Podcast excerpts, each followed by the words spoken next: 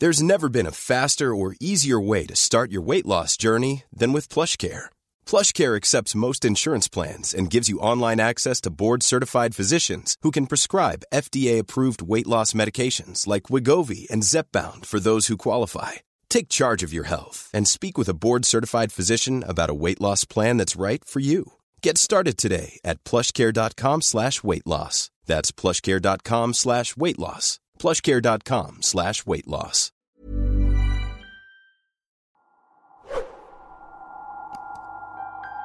Kumusta po kayo?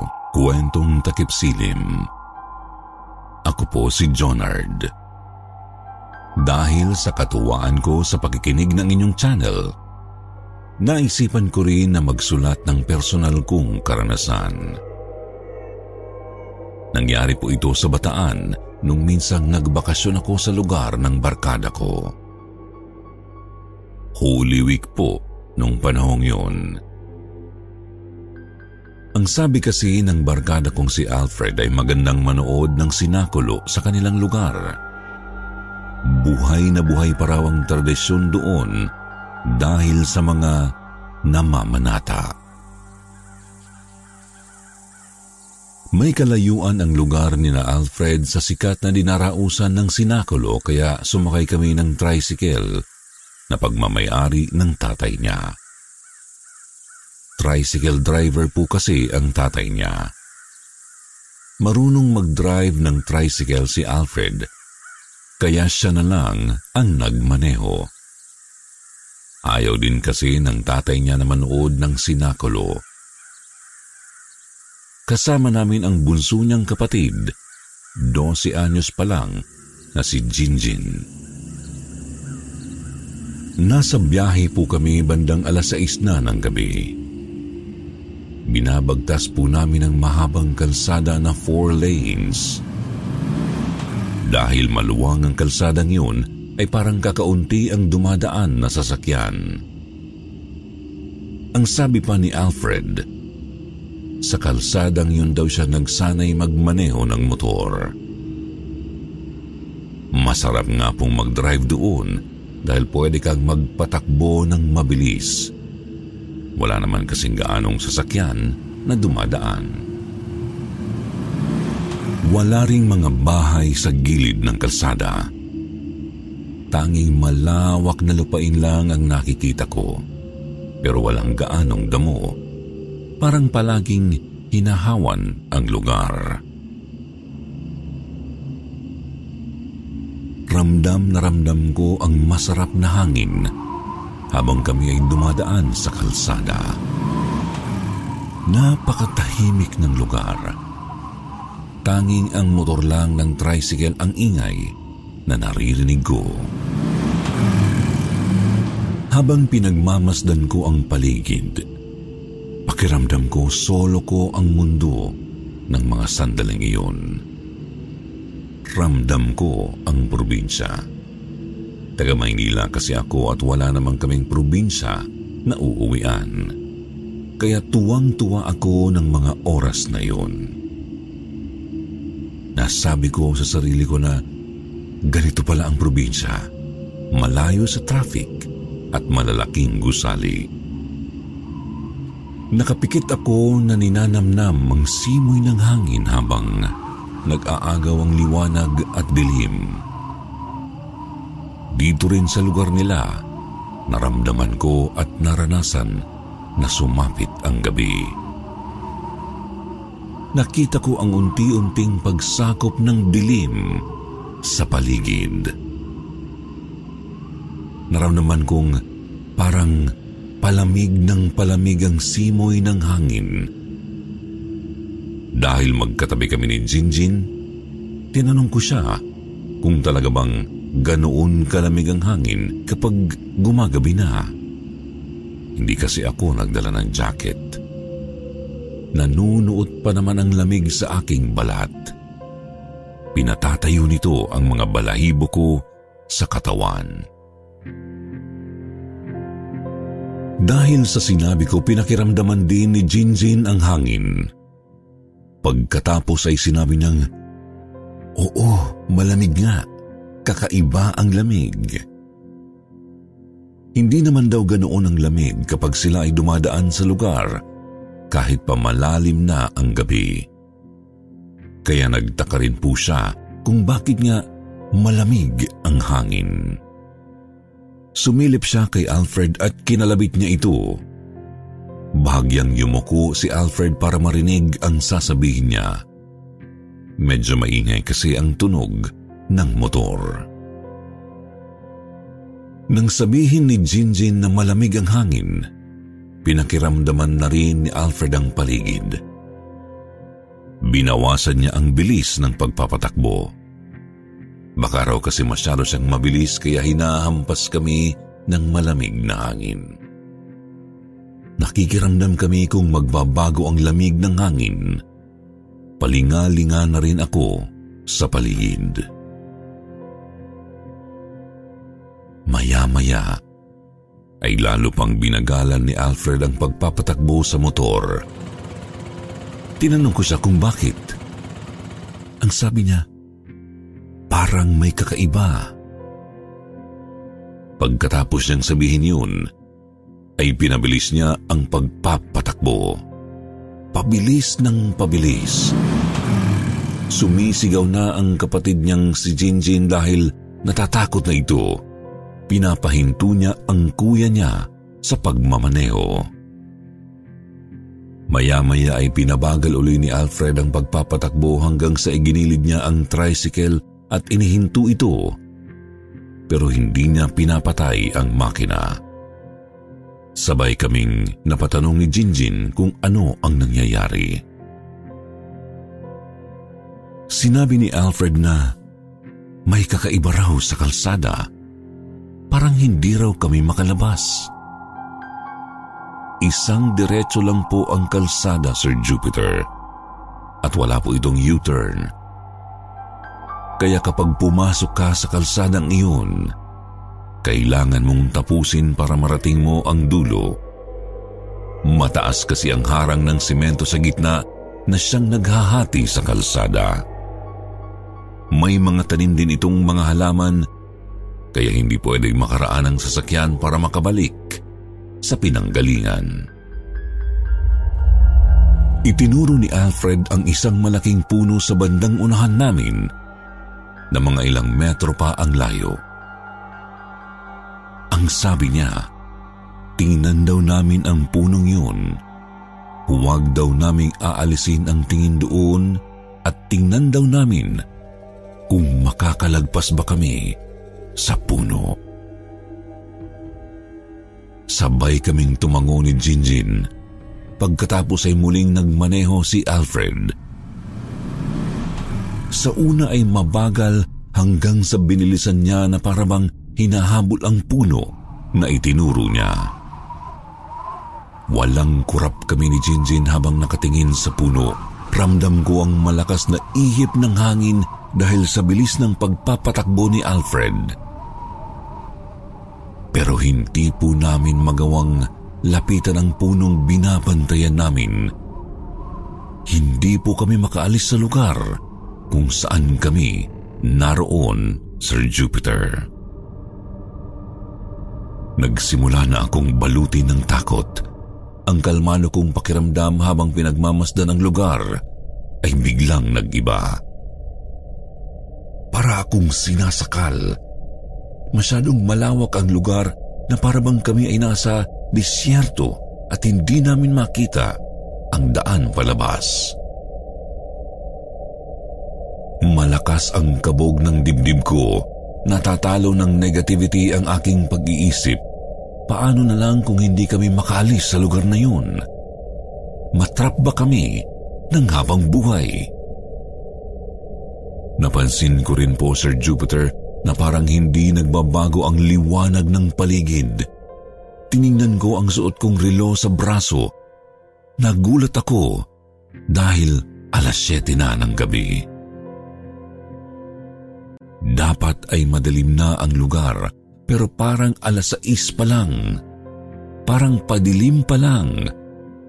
Ang sabi ni Alfred, dapat daw ay fifteen minutes lang ang itatagal namin sa kalsadang yun dahil mabilis siyang magpatakbo. pero inabot na kami ng alas siyete at nasa kalagitnaan pa rin kami. Napasigaw kami sa gulat nang biglang iliko ni Alfred ang tricycle na parabang may iniwasan. Maya-maya ay inihinto niya ang tricycle. Ang sabi niya, may bigla raw tumawid. Isang babaeng nakaputi. Hinagilap namin ang tingin ng paligid para hanapin kung nasaan ang babaeng sinasabi niya dahil wala naman akong nakita sa kalsada. Hinayaan na lang namin. Mukhang pinaglalaroan kami ng hindi nakikita. Sinabihan kami ni Alfred na baliktarin daw namin ang suot naming damit para daw makalabas na kami sa kalsadang iyon. Sinunod namin ito. Pagkatapos ay muli naming binagtas ang kahabaan ng kalsada. Napahawak ako sa bakal sa likod ng tricycle. May bintana kasi ang sinasandalan namin at may bakal na patungan ng gamit, katapat ang compartment ng tricycle. Maya-maya ay naramdaman kong may dumadampi sa kamay ko. Tiningnan ko ito kasi nagtataka ako kung bakit may dumadampi. Wala namang kahit anong bagay na pwedeng liparin ng hangin. Nanlaki ang mata ko nang makitang telang puti ang sumasayad sa kamay ko at nagmumula ito sa likuran ni Alfred. Nang silipin ko para mas makita ko ito, nakita kong may isang babae na mahaba ang buhok sa likuran ni Alfred. Hinahangin ang suot nitong damit pati ang mahabang buhok. Mabilis kong binulungan si Jinjin. Sabi ko, may nakiangkas sa amin. Sinilip din ni Jinjin ang tinutukoy ko at bigla siyang sumigaw ng matinis. Nabigla si Alfred sa kanya at nagtanong kung bakit. Pareho kaming hindi makasagot. Itinuturo lang namin sa kanya ang likuran niya. Hindi lumingon si Alfred. Sa halip ay tumingin siya sa side mirror. Dahil sa takot naming tatlo, sabay-sabay kaming napadasal. At sinabihan namin ang nakiangkas na sana ay bumaba na para makaalis na kami sa lugar. Parang nakinig sa amin ang babae. Biglang huminto ang makina ng motor kahit hindi pinapatay ni Alfred. Bumagal ang takbo ng tricycle. Maya-maya ay umugong na uli ang makina at nagmaneho na uli si Alfred. Narinig na lang namin si Alfred na nagsabing, "Wala na siya, bumaba na." Bigla ring itinuro ni Jinjin ang malaking puno na pinababantayan sa amin ni Alfred. Bigla na lang kaming lumapit sa puno hanggang sa nalagpasan na namin ito. Nagulat kami nang biglang may nagbusina sa amin na van. Nakahinga na kami ng maluwag dahil bumalik na kami sa totoong mundo. May kasabayan na kaming mga sasakyan. Madilim na ang paligid at may ilaw na ang mga poste ng ilaw sa gitna ng kalsada. Ilang minuto lang ay nakarating na kami sa dulo ng kalsadang iyon. When you're ready to pop the question, the last thing you want to do is second guess the ring. At Blue Nile dot com, you can design a one-of-a-kind ring with the ease and convenience of shopping online. Choose your diamond and setting. When you find the one, you'll get it delivered right to your door. Go to Blue Nile dot com and use promo code LISTEN to get fifty dollars off your purchase of five hundred dollars or more. That's code LISTEN at Blue Nile dot com for fifty dollars off your purchase. Blue Nile dot com, code LISTEN. Hey, I'm Ryan Reynolds. Recently, I asked Mint Mobile's legal team if big wireless companies are allowed to raise prices due to inflation. They said yes. And then when I asked if raising prices technically violates those onerous two-year contracts, they said, what the f*** are you talking about, you insane Hollywood ass f- So to recap, we're cutting the price of Mint Unlimited from thirty dollars a month to just fifteen dollars a month. Give it a try at mintmobile.com slash switch. forty-five dollars up front for three months plus taxes and fees. Promo rate for new customers for limited time. Unlimited more than forty gigabytes per month. Slows full terms at mint mobile dot com. Huminto muna si Alfred sa gilid ng kanto. Pagkatapos ay nilingon namin ang mahaba at malawak na kalsadang binagtas namin ng halos dalawang oras. Hindi talaga ako makapaniwalang naglakbay kami sa kawalan ng sandaling panahon. Sir Jupiter, pagkatapos po naming manood ng sinakulo, hindi na kami doon dumaan ng pauwi na. Umikot na kami.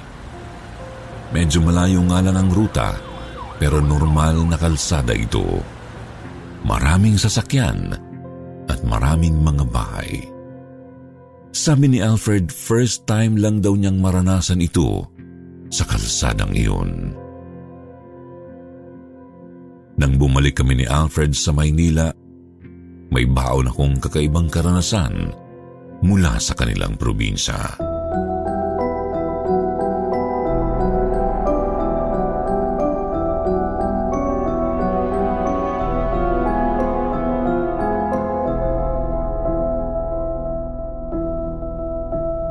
Nang dahil sa pang-aabuso. Magandang gabi po, Sir Jupiter. Itago niyo na lamang ako sa pangalang Magda. Ilang beses pa lang po akong nakapakinig sa inyong channel. Dahil nagandahan po ako sa boses niyo, gusto ko na rin tuloy magpadala ng aking karanasan. Gusto ko po kasing marinig na binabasa niyo ang aking sulat at gusto ko rin pong malaman kung talaga bang napalaya ko na ang sarili ko mula sa madilim kong kahapon. Ang kwento ko po ay noong ako ay bata pa. Nasa edad anim na taong gulang po ako noon. Paboritong pamangkin po ako ng tiyuhin ko. Kapatid po ng nanay ko. Nagkaisip ako na siya ang nag-aalaga sa akin.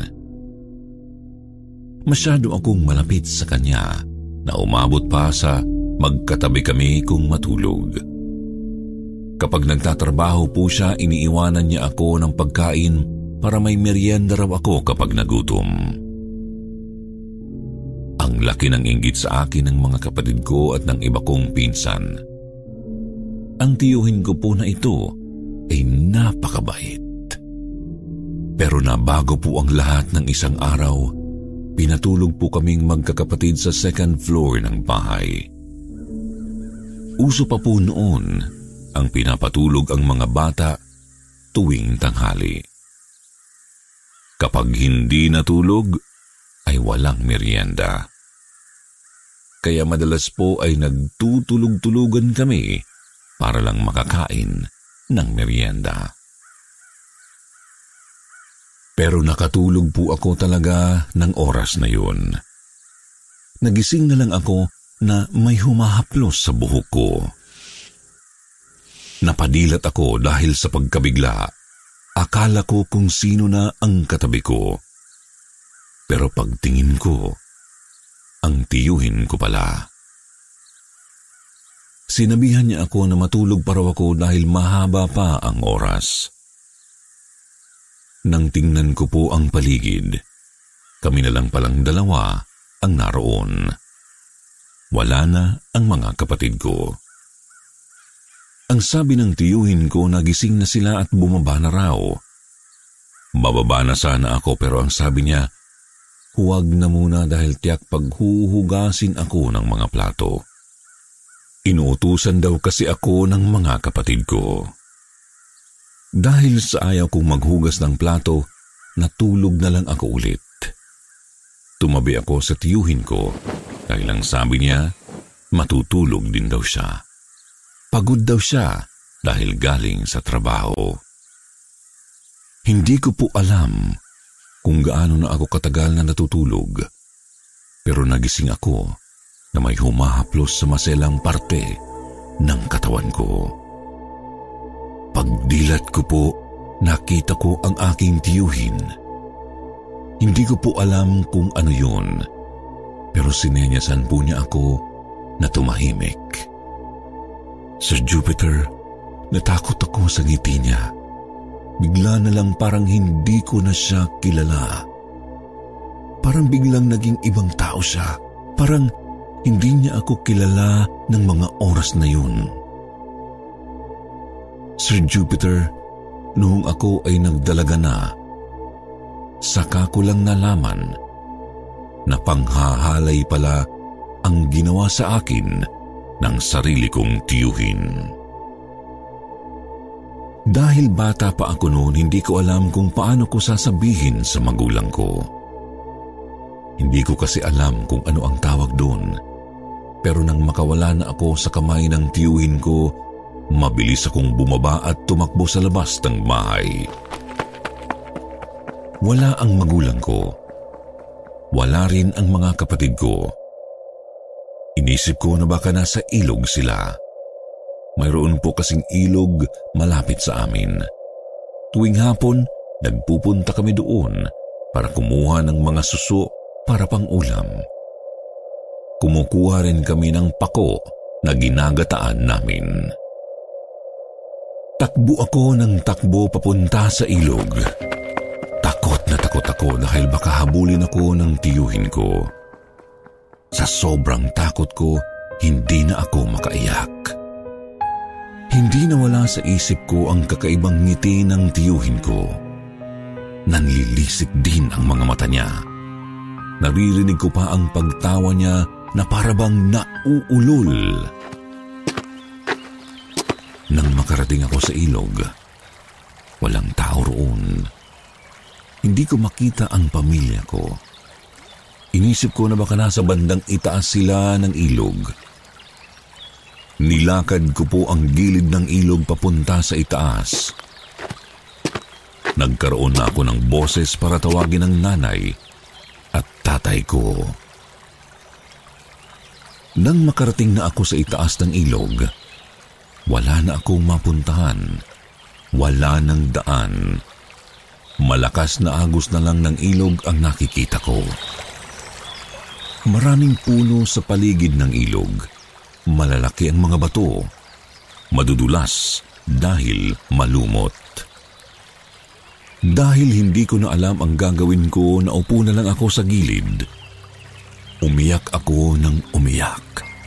Ayaw kong umuwi dahil natatakot ako sa tiyuhin ko. Habang umiiyak po ako, nakarinig ako ng umiiyak din na babae. Kakaiba ang boses niya, parang umi-echo. Pinunasan ko ang aking luha at hinagilap kung sino ang umiiyak. Nakita ko ang isang babae na nakaupo sa ibabaw ng malaking bato. Wala naman siya kanina nang dumating ako sa ilog, pero bigla na lang siyang nandoon. Nakapatong ang ulo niya sa kanyang tuhod habang umiiyak. Dahan-dahan akong lumapit sa kanya at tinanong siya kung bakit siya umiiyak. Nang mag-angat siya ng mukha ay agad niya akong tiningnan. Kaidaran siya ng ate ko noong panahong iyon, mga nasa labing anim na taong gulang. Sinabihan niya lang po ako na, "Bata, magpakatatag ka. Huwag kang gumaya sa akin. Duwag ako. Hindi ako matapang." Hindi ko po maunawaan ang sinabi niya. Pagkatapos po niyang magsalita, tumalon siya sa ilog. Akala ko noon ay maliligo lang siya. Pero si ate ay hindi po lumutang. Hinintay ko ang pag-ahon niya sa tubig pero wala pong umahon. Sigaw ako ng sigaw. Tinatawag ko siya. Pero wala pa rin. Hanggang nagulat ako kasi may nakita akong lumulutang na kung ano sa ilog. Parang buhok. Sinundan ko ito ng tingin hanggang sa inagos ng alon pababa. Sa takot ko, tumakbo akong pabalik ng bahay. Hindi pa ako nakakalayo nang ako ay huminto sa pagtakbo. Nilingon ko ang ilog para tingnan ko pa siya. Nakita ko po siyang nakatayo sa ibabaw ng tubig. Sobrang pagtataka ko kung paano niya yun nagawa. Sinenyasan po niya ako na umuwi na. Nakangiti po siya sa akin. Pakiramdam ko noon ay hindi siya tao. Umuwi na po ako noon, Sir Jupiter. Pagka-uwi ko po, nandun na ang pamilya ko. Galing pala sila sa bukid dahil nag-ani ng kamote. Tinanong nila ako kung saan galing. Ang sabi ko na lang, hinanap ko sila sa ilog. Pinagalitan pa nila ako dahil iniwan ko raw ang bahay namin na nakabukas ang pinto. Pero sabi ko, naiwan naman si Tio kanina. Tumingin sa akin ang nanay ko. Itinigil niya ang paglilinis ng kamote. Sinabihan niya akong, paano raw makakapunta ang tiyuhin ko, eh nasa bayan pa siya. Gabi raw yun umuwi galing sa trabaho. Hindi na lang po ako umimik, Sir Jupiter. Inilihim ko na rin ang nangyari sa akin. Maaga po kaming kumakain ng hapunan dahil noon gasera lang ang ilaw namin. Pagkatapos kumain, ay maaga rin kaming natutulog. Nakahiga na kaming magkakapatid nang dumating ang tiyuhin ko. Tinawag ako ng nanay ko dahil ang sabi niya, hinahanap daw ako ng tiyuhin ko. May dala raw tinapay para sa akin. Dahil sa takot ko po, hindi ako bumaba. Nagtulog-tulugan ako. Mula noon, iniwasan ko na ang tiyuhin ko. Dahil sa pag-iwas ko sa kanya, naging madalang na ang pagpunta niya sa amin. Isang araw, narinig ko pa siya na tinatanong ang nanay ko kung bakit daw bigla akong nag-iba. Sinagot siya ng nanay ko na hindi rin daw niya alam. Mula rin po noon, naging ilag na ako sa mga lalaki. Hindi ko man maipaliwanag ang nangyari sa akin noon, pero dinala ko po yun hanggang ngayon.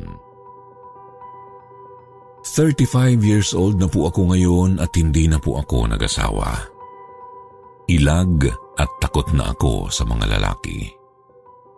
Naging man-hater po talaga ako, Sir Jupiter.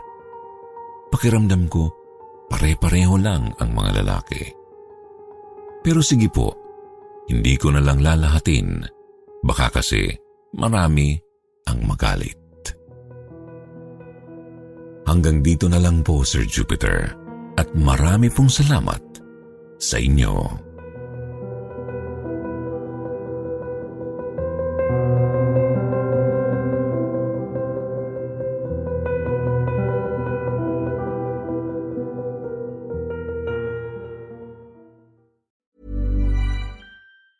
Planning for your next trip?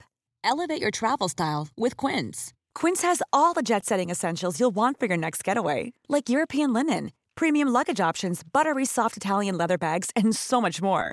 And it's all priced at fifty to eighty percent less than similar brands.